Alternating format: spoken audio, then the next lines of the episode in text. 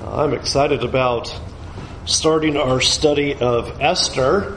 The book of Esther is often considered a, a challenging book, and for a number of reasons. The primary reason is because the name of God is never read in the book, and that is certainly a, a shocking aspect of the characteristic of, of this book.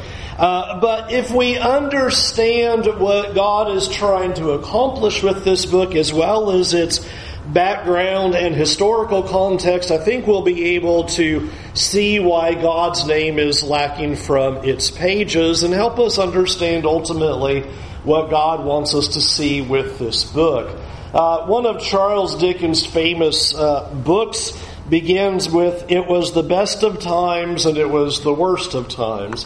I'd submit to you the book of Esther is beginning by telling us it's the worst of times and it's the worst of times. This is not a good time at all for the people of God. You have to remember that the, our, our setting as we begin to think about this background of what ultimately this book wants us to show is, is that about a hundred years prior, God had allowed for the Babylonian Empire to invade, destroy the temple in Jerusalem Jerusalem and allow God's people to be carried off into captivity.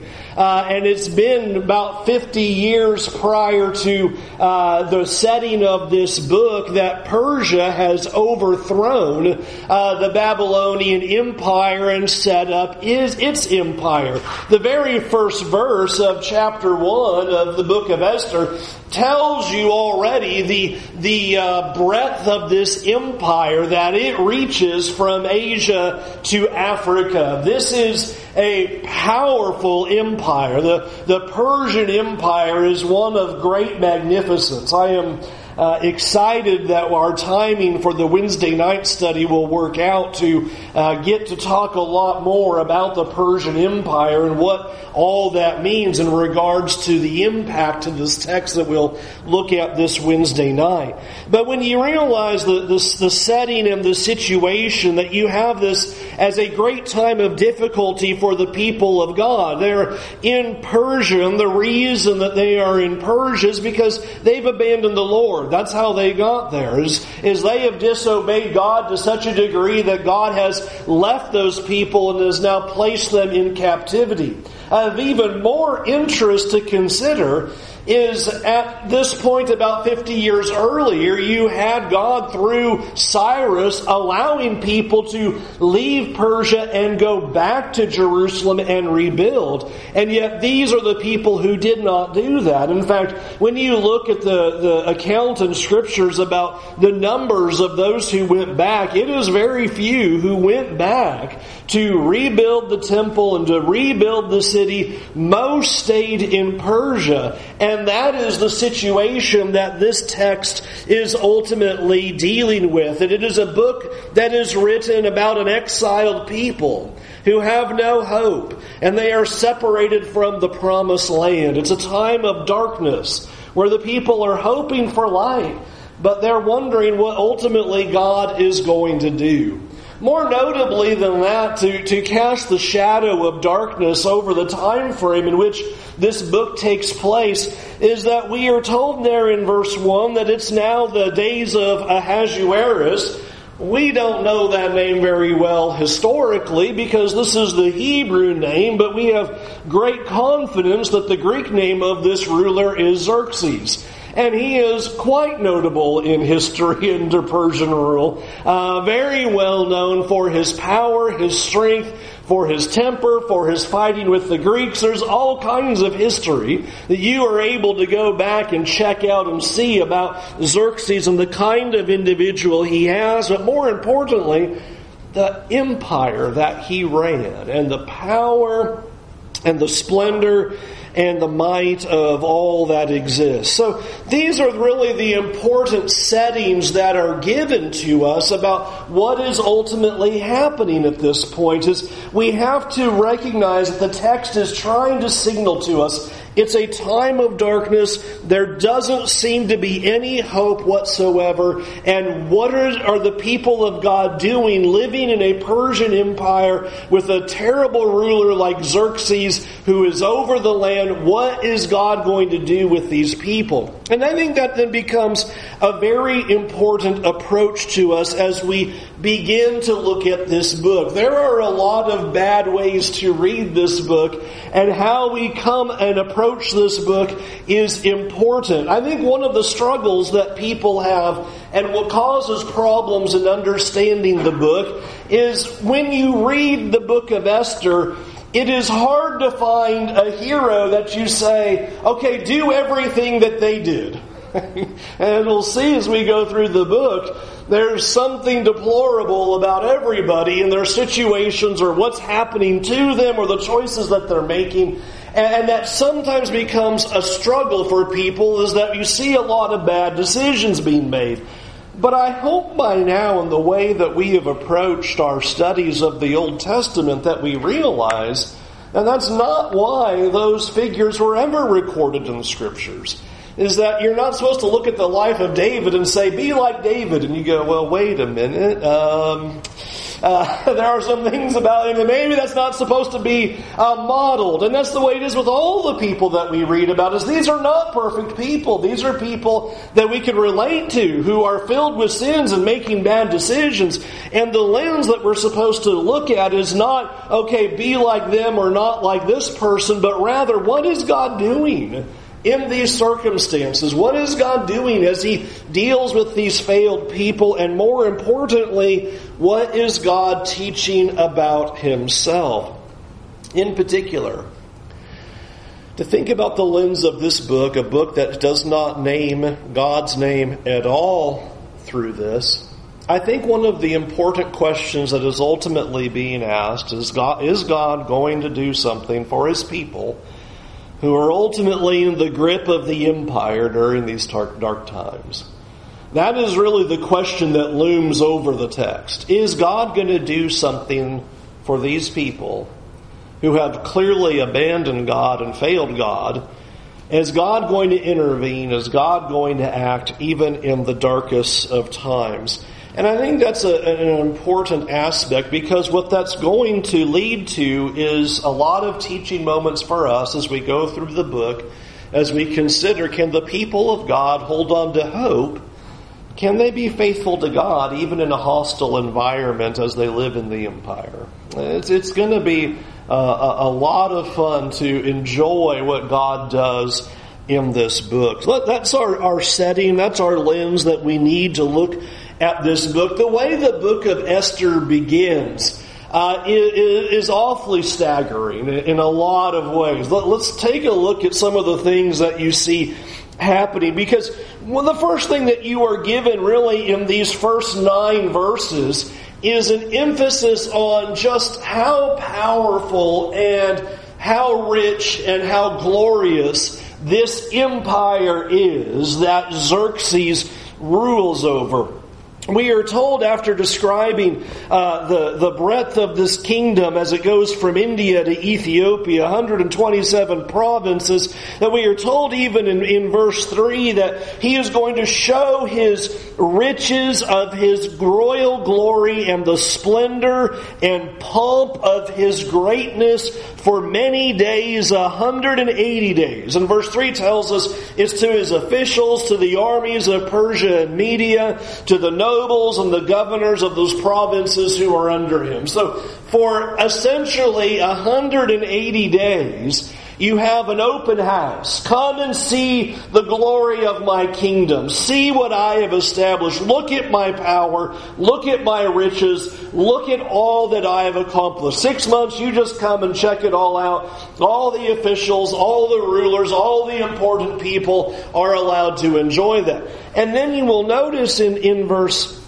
5 that we are told, after those 180 days are done, then the king gave for all the people present in Susa, the citadel, both great and small, a feast lasting for seven days in the court of the garden of the king's palace. And you just scan your eyes through verse 6, notice the descriptions that are given there. We've got couches of gold and couches of silver. It is wealth. It is opulence. And here again is the king saying, I want everybody who is here in Susa for a whole week to see, look how great my kingdom is. Look how rich it is. Look how powerful it is. See my splendor. See my glory. And that's what's being displayed here in these first nine verses is just putting forward the power of the empire and the wealth of the empire, the strength of the empire. And as it's doing that, you're going to notice in this first chapter there is an awful lot of irony. And there's so much irony at least for me, because I'm kind of a humorous, sarcastic person, it's pretty funny. A lot of the irony that is laid out in this first chapter, it already cues us into that in verse 8, where here is the royal decree. Here is the edict. There is no compulsion, for the king had given orders to all the staff of his palace to do as each man desired. I'm going to make an edict. And the edict is not everybody drink up. The edict is you don't have to drink. there's, there's no compulsion. Here's my edict. You just do whatever you like.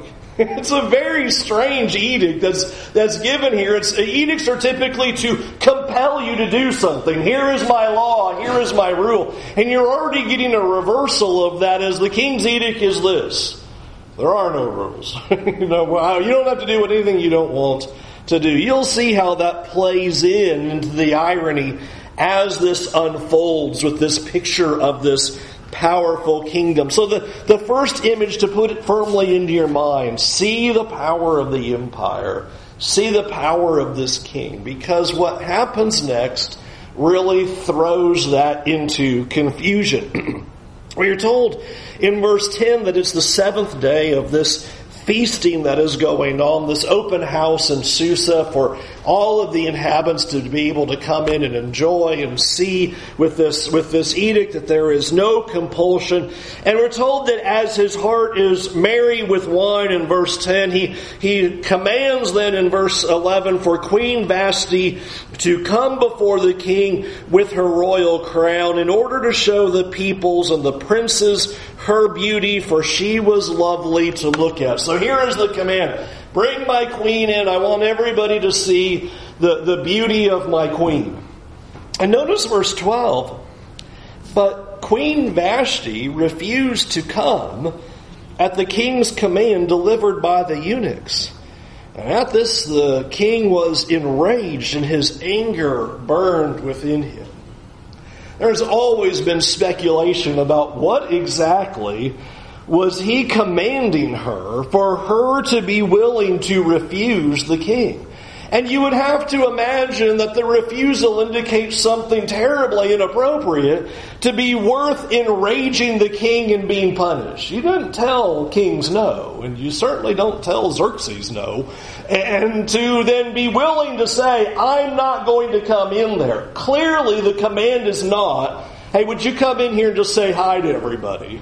There's a whole lot more involved in what he is asking for her to do. So she is willing to absolutely refuse and enrage the king in this. In fact, he wants you to consider that in doing this, in enraging the king like this, the irony is already beginning because here is the great king of Persia who we noticed in verses 3 and 4 whose whole intent for six months is to show everybody, look how great I am, look how powerful I am, look how rich I am, and yet his wife's unwilling to listen to him.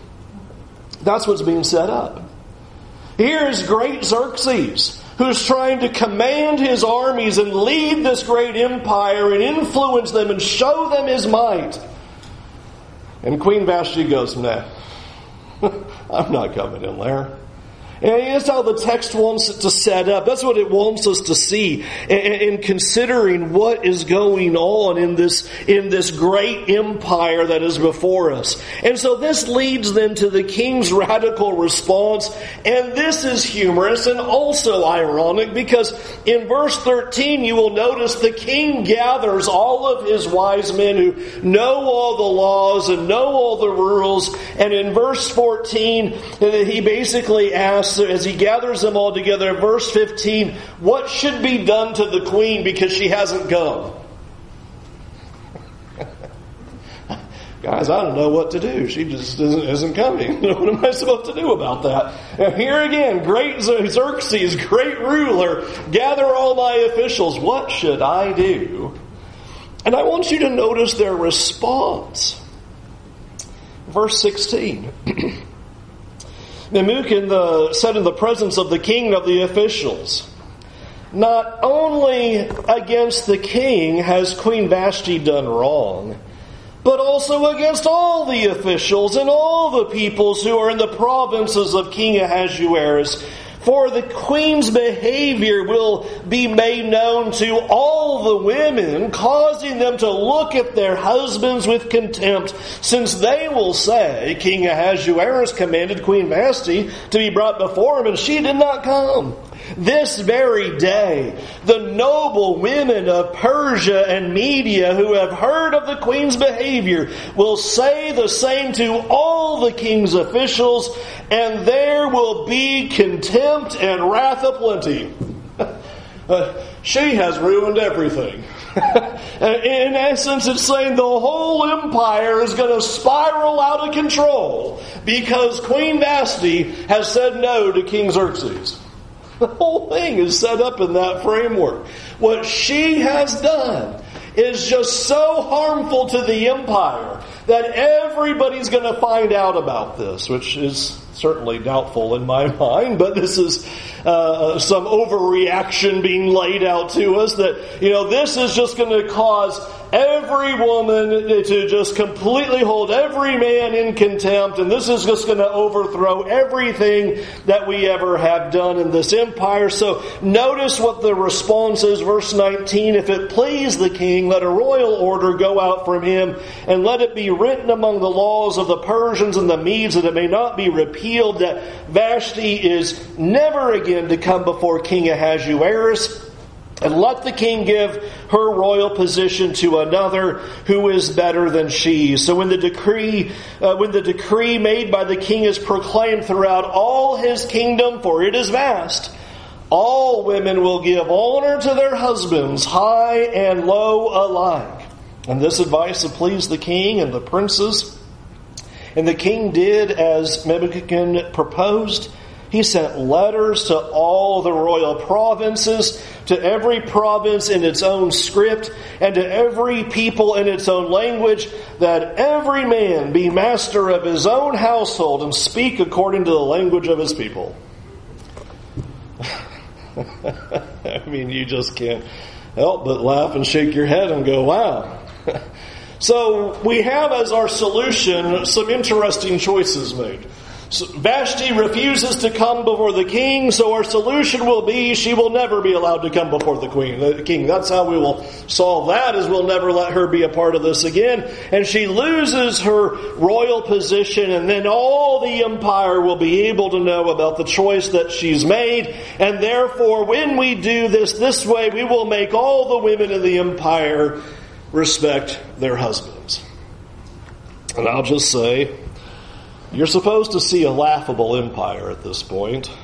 You are supposed to see that if you have to write a law to get your wife to respect you, you have problems.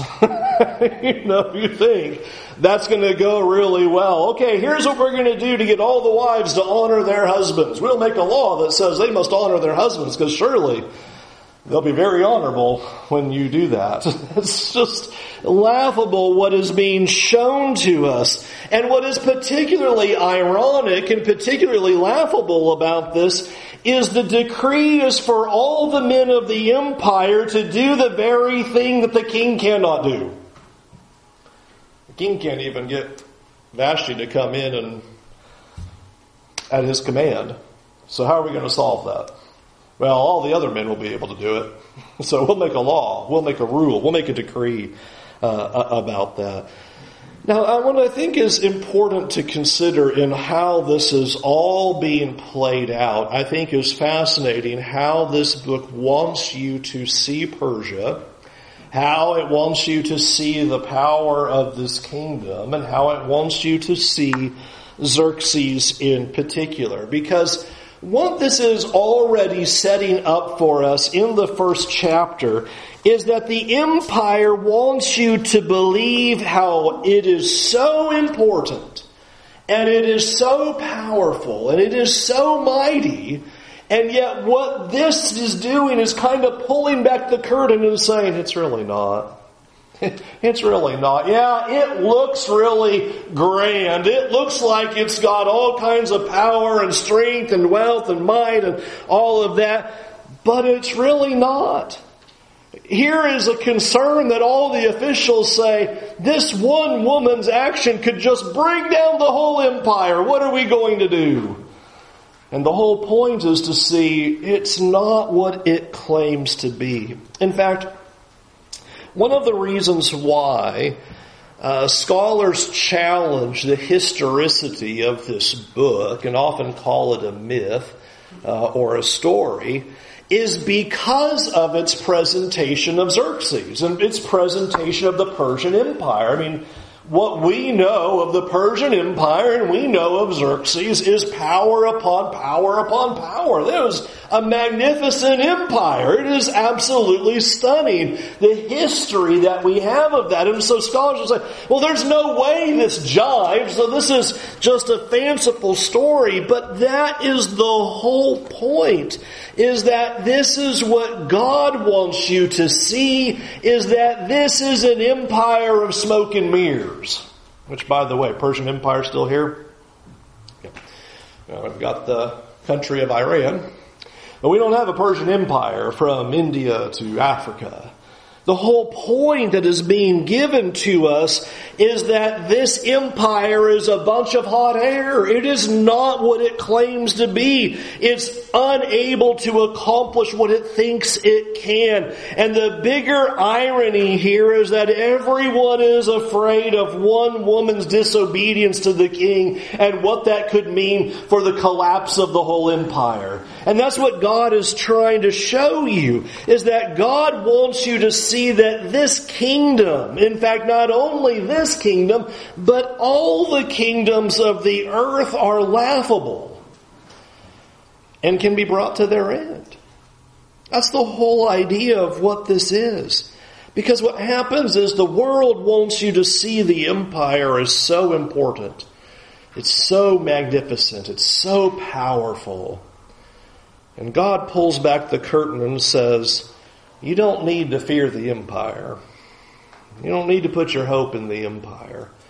It is a laughable empire. It is a weak empire. And this already begins in its first step in giving hope to the exiles.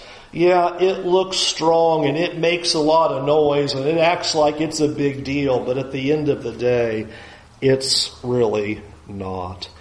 And I think this is important as we talk about messages for us, is that this is a message that God is trying to always proclaim about nations and kingdoms and empires and rulers and leaders is that all nations, including ours, is absolutely nothing before God. Absolutely nothing before Him. And we look at the Persian Empire and we read the history and we go, oh wow, Persian Empire, wow, that was neat. Xerxes is perhaps the most notable name of all of the rulers of the Persian Empire and what they were able to do and what they were accomplish.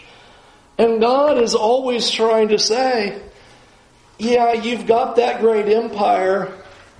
Nah, no big deal.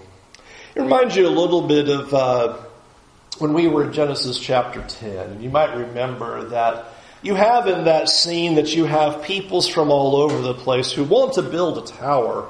And they want to make it very high so that they can make a great name for themselves. And the text is very careful in its wording because it says that God came down to see. You, you want to make yourself so powerful and you think you are so much and look at what you can do and look at what you can build and God has to come down and look and go, oh, that's so cute what you've done down there. Isn't that really nice? Let me confuse your languages and now you can't do that anymore. And that's what's happening here with the Persian Empire. Oh, look at the first nine verses. Look at its power. Look at its wealth. We've got gold couches. We've got an empire from edge to edge. We rule the nations and we rule the peoples. And here is God going, Oh, isn't that really cute? You know, you can't even get your wife to do what you say. You think you're so powerful. you're, you're, you're laughable. Which is what God has always said. We, we got to look at this text this morning and now frame it in terms of what we're seeing in the book of Esther, where here is the, the Psalm 2, why do the nations rage and the peoples plot in vain? The kings of the earth take their stand and the rulers conspire against the Lord and his anointed. Let us tear off their chains and throw their ropes off of us. We will not do what God wants. We have power. We have strength. We have might. We can do what we want. And the one enthroned in heaven laughs. And the Lord ridicules them. That's what's being presented in this first chapter. It's, it's not myth, but God's trying to show us something. That the empire thinks it's so great, so important, so mighty, so able to do whatever it wants. And God is saying, I'm just laughing at this. I'm laughing at this arrogance. I'm laughing that you think that you are able to do whatever you want and that you can stand against the purposes of God. It cannot happen. You might remember that in scriptures, leaders like to have this problem of thinking that they are so powerful and, and so mighty. You have Nebuchadnezzar in Daniel chapter 4, where we're told, here's the things that happened to Nebuchadnezzar at the end of 12 months as he was walking on the roof of the royal palace in Babylon. The king exclaimed, is this not Babylon the Great that I have built to be my royal residence by my vast power and for my majestic glory? Look at me. I can do a lot of powerful stuff. I am rich and I have glory and look at my kingdom and look at my might. While the words were still in the king's mouth, a voice came from heaven. Nebuchadnezzar, to you it is declared that the kingdom has departed from you. You'll be driven away from people to live with the wild animals and you will feed on grass like cattle for seven periods of time until you acknowledge that the Most High is ruler over human kingdoms and He gives them to anyone He wants. Oh, Nebuchadnezzar, oh, look at me. You know, the reason I'm king is because I'm so smart, and the reason my empire is so vast is because I'm doing such a good job. Look at me as he's walking on his roof and just examining it all. And here's God going, no, no, no, no. You're not in charge because of you. You're not in charge because of your power and your wealth and any of that. And your empire does not have any of that because of you, Nebuchadnezzar. And he just basically snaps his fingers and takes it all away from him and goes, You think it was you? Watch this. Boom, gone. You were in charge? Not anymore. And he's left with eating grass like cattle for seven periods of time. You only can imagine what that looked like. There's the the king in the backyard again. My, my, my. What are we going to do with that? This is what God's always doing. The kingdoms of earth are laughable. They think they're so powerful, and they're nothing. They're laughable before God. In fact, notice when Nebuchadnezzar learned it, here's what he said. His dominion is an eternal dominion. His kingdom endures from generation to generation. All the peoples of the earth are regarded as nothing. Oh, we're something.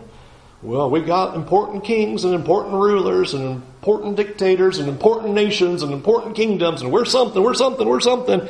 And here's what Nebuchadnezzar finally learned nothing before God. He does as he pleases with the powers of heaven and the peoples of the earth, and no one can hold back his hand and say to him, What have you done? this is a powerful picture. The kingdoms of the earth are nothing to God. And here is Nebuchadnezzar finally learning that and saying, God does as he pleases. He is in charge over these things. And no one can say to him, What are you doing? And no one can say to him, I think you're doing something wrong here. He is in charge over all of that. What you see ultimately beginning as this book sets up is not only paving the way for the, uh, the rise of Esther, which of course it's doing, but it's already communicating important messages for these people who are living in these dark times under the empire of the rule of Xerxes. And the first thing is you are able to live courageously because your hope is not in the empire or its leaders. It doesn't matter. You know, Xerxes and his kingdom, boy, they think they're something. They think they're powerful. Nebuchadnezzar and his kingdom, they think they're something and they think they're powerful. Could we probably just fill in the blank and say, every nation and its present leader always think they are so important? They always do. That's the whole nature of it all. They all think they're something. And God is trying to pull the curtain back and say, you don't put your hope in the leaders and you don't put your hope in the empire. We can live courageously when we see that God determines the time for leaders and rulers and nations and empires. He's in charge of that. That is what makes chapter 1 laughable is as much as Xerxes thinks he has all of this power that he can wield. God's trying to show you and say, actually, he doesn't. He absolutely doesn't. That ultimately every empire and every nation is a house of cards that will fall by the breath of God. Every nation in the present time thinks they are the most important and most powerful nation. Assyria did back in the 700s BC. And then they were overthrown by the Babylonian Empire, and they were the most important and most powerful nation, and they were going to be it. And we already read a little bit about how that went for Nebuchadnezzar. And then they were overthrown by the Persian Empire, which is what we're reading about in the book of Esther. And they're the most important empire, and they are great, and they will never be destroyed until they were destroyed by the Greek Empire and Alexander the Great. And he had the greatest empire, and he would never be stopped except he was. And then you had the Roman Empire, and surely the greatest of all empires, and they would never be touched or ever be destroyed, except they were too. And how long does history have to go on before we see that every nation and every kingdom and every empire is a house of cards? And it will not last. And it will eventually fall, just like all the others. And it only exists by the sheer determination of God Himself. And when God is done with a nation and when He's done with a kingdom, then that kingdom or nation will go and it'll be next. Next one up, and next one up, and next one up, and next one up. That's all what history is about, is rise and fall of nations, kingdoms, and civilizations over and over again. I'm looking forward to hoping one day want to go to Rome and see the great things they built over 2,000 years ago and go, and that great empire it's no longer a great empire.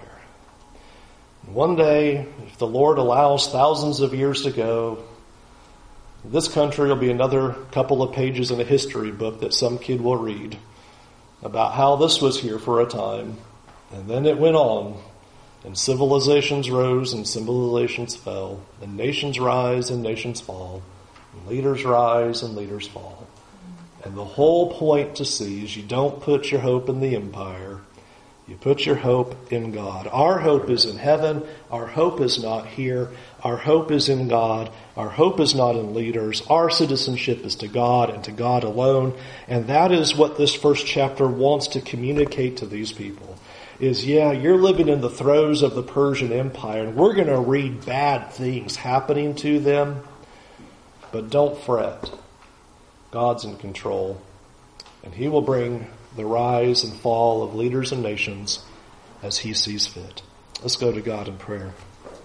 Our Heavenly Father,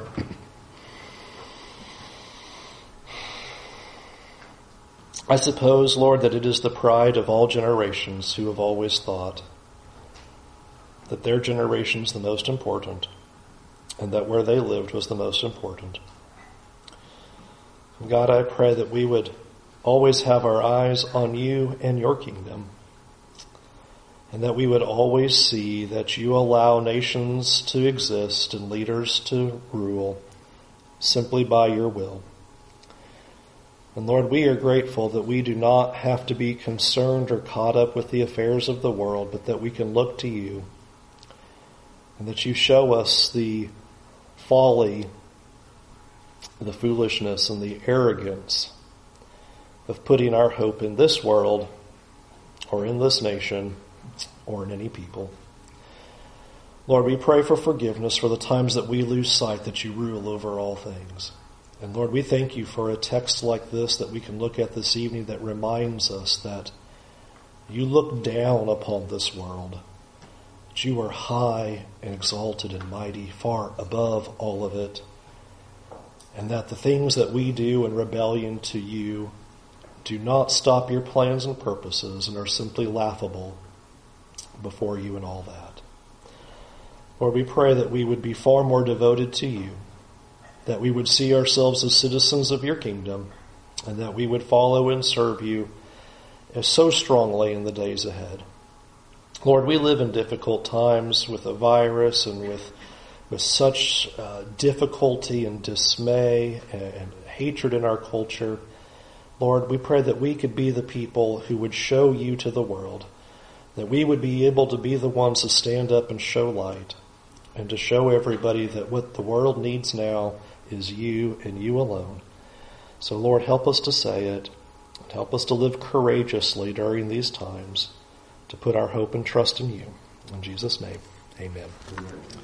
We're going to sing a song now in just a moment that is encouragement to you to think about where you stand before God and to put your hope in the Lord Jesus completely and to see the power of His kingdom that you can belong to to not have your hope tied to this world. And thank God we do not have to have our hope tied to this world, but we are looking forward to something far better and far greater. If we can help you in any way, won't you let us know how, you can respond to the invitation? Won't you come while we stand?